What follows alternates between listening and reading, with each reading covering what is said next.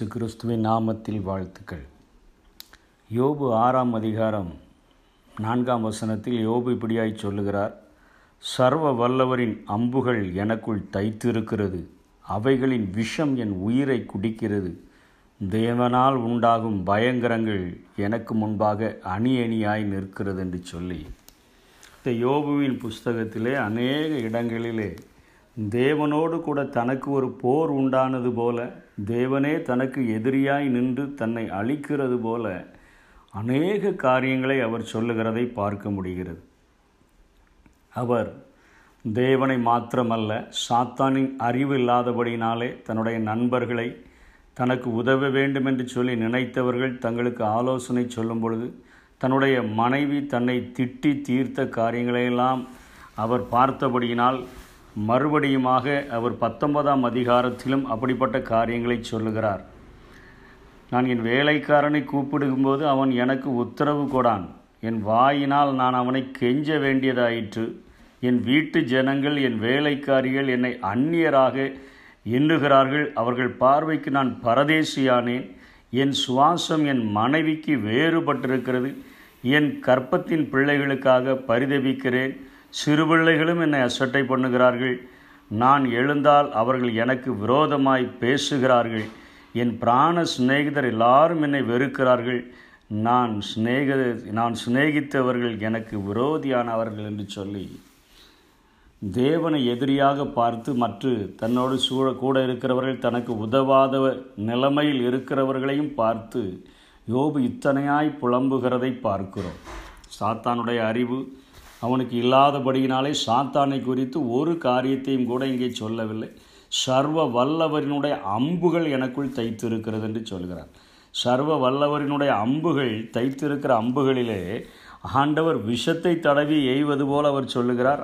அவைகளின் விஷம் என் உயிரை குடிக்கிறது என்று சொல்லி புலம்புகிற அளவிற்கு அவருடைய வேதனைகள் உண்மையிலேயே அது பெரியதாக இருந்ததை பார்க்க முடிகிறது. ஏனென்று சொன்னால் பத்தொன்பதாம் அதிகாரம் இருபதாம் வசனத்திலே சொல்லுகிறார் என் எலும்புகள் என் தோலோடும் என் மாம்சத்தோடும் ஒட்டி கொண்டிருக்கிறது என் பற்களை மூட கொஞ்சம் தோல் மாத்திரம் தப்பினது என்று சொல்கிறார். பற்களை மூடுகிறதற்கு மட்டும் கொஞ்சம் தோல் எனக்கு இருக்குது. மீதி எல்லா தோள்களும் அரிக்கப்பட்டு போயிற்று என்று புலம்புகிறதை நாம் பார்க்கிறோம். இன்றைக்கு நம்முடைய வாழ்க்கையிலும் நாம் சாத்தானை குறித்த அறிவு நமக்கு இருக்கிறபடினாலே நம்முடைய வாழ்விலே நேரிடுகிற எல்லா பிரச்சனைகளுக்கும் எல்லா போராட்டங்களுக்கும் சாத்தான் தான் காரணம் என்று சொல்லி நாம் அவனை குற்றம் சாட்டினாலும் நாமும் அநேக நேரங்களில் நம்மை சுற்றி உள்ளவர்கள் நமக்கு உதவாத போது நம்முடைய குடும்பத்தார் நமக்கு ஆறுதலாக இல்லாத பொழுது அல்லது தேவனை நாம் அந்த சாத்தான் செய்கிற இத்தனை பிரச்சனைகளுக்கும் தேவன் இரக்கமும் மனதுருக்கமும் உடையவர் தானே. அவர் ஏன் ஒதுங்கி நிற்கிறார் என்று சொல்லி அவரையும் சேர்த்து இழுத்து போட்டு நாம் திட்டுகிறவர்களாய் காணப்படுகிறோம். நாம் நம்மை நொந்து கொள்கிறது மாத்திரமல்ல. நாம் யோபுவிடம் ஒரு படி மேலே போய் சாத்தானை திட்டி அதற்கு பின்பு ஆண்டவரையும் சாத்தான் செய்கிற இத்தனை இக்கட்டான பிரச்சனைகளுக்கு அவர் ஏன் பார்த்து கொண்டிருக்கிறார்? ஏன் உதவி செய்யாமல் இருக்கிறார் என்று சொல்லி அவரை திட்டுகிறவர்களாக நம்முடைய நிலைமை காணப்படுகிறது. யோபுவினுடைய நிலைமையை பார்த்தோம். தன்னையும் தன்னை சார்ந்திருக்கிறவர்களையும் அவனுக்கு உதவாத பொழுது அவன் திட்டி தீர்க்கிறதை பார்க்கிறோம். தேவனை அவர் ஒரு வி ஒரு அம்பை எய்து அந்த விஷம் என்னை குடிக்கிற அளவுக்கு எனக்கு அவர் ஒரு எதிரியாக செயல்படுகிறார் என்றெல்லாம் சொல்லுகிறதை பார்க்கிறோம். நம்முடைய நிலைமையிலே நாம் சாத்தானை நொந்து கொள்ளுகிறோம். நம்முடைய அருகில் இருக்கிறவர்கள் நம்முடைய அருகில் நம்முடைய பிரச்சனைகளை அவர்கள் அறிந்தார்களோ அறியவில்லையோ தெரியலை. ஆனால் நாம் அவர்களையும் திட்டுகிறோம். இவைகள் எல்லாவற்றின் மத்தியிலும் தேவன் பார்த்து கொண்டுதானே இருக்கிறார். அவர் எதற்கு உதவி செய்யவில்லை என்று சொல்லி அவரையும் நாம் அவர் நொந்து கொள்கிறவர்களாக காணப்படுகிறோம். ஆனால் பவுல் தீமுத்தைக்கு எழுதும் பொழுது ஆண்டவருடைய இருதயத்தை குறித்து அத்தனையாய் அவர் எப்படிப்பட்டவராய் இருக்கிறார்? நம்முடைய பிரச்சனைகளை எப்படி பார்க்கிறவராய் இருக்கிறார்?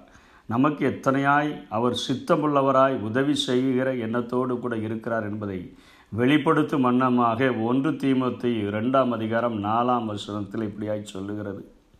எல்லா மனுஷரும் ரட்சிக்கப்படவும் சத்தியத்தை அறிகிற அறிவை அடையும் அவர் சித்தமுள்ளவராக இருக்கிறார். அவருடைய ஆசையெல்லாம் இந்த பூமியில் உள்ள எல்லா மனிதர்களும் ரட்சிக்கப்படணும். எல்லா மனிதரும் சத்தியத்தை அறிகிற அறிவை அடைய வேண்டும். அவர்கள் நான் வைத்திருக்கிற நித்திய வாழ்வுக்கு ஆயத்தமுள்ளவர்களாய் மாறிவிட வேண்டும் என்கிற நோக்கத்திலே அத்தனை வாஞ்சை உடையவராய் இருக்கிறவர் தான் இந்த பூமியிலே வாழும் பொழுது ஒரு அழைப்பை கொடுத்து பார்க்கிறார். ஜனங்களுக்கெல்லாம் ஒரு பெரிய அழைப்பை கொடுக்கிறார்.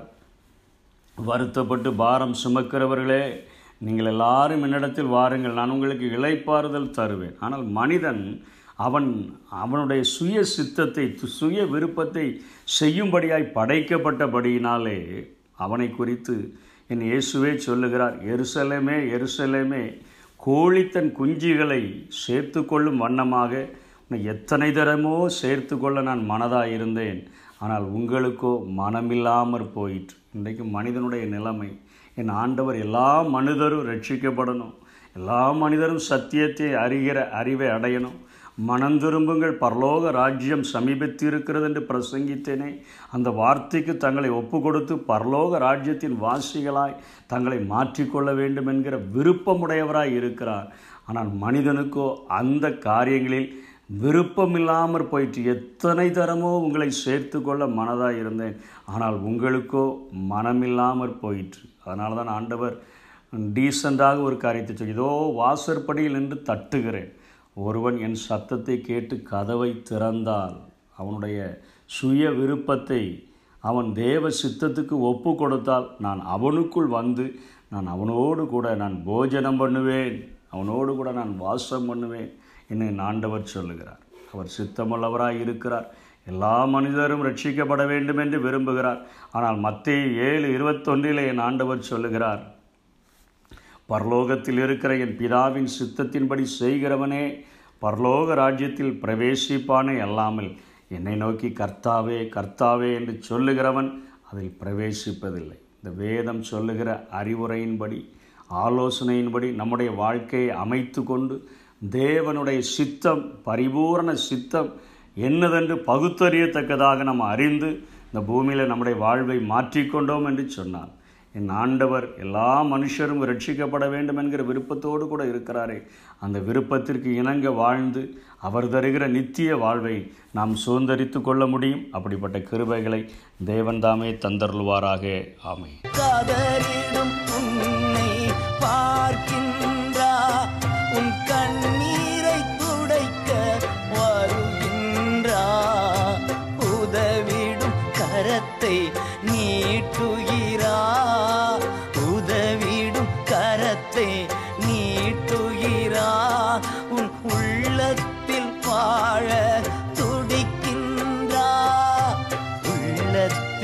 வாழ துடிக்கின்றார் என் இயேசு உன்னை தேடுகிறார் இடமும்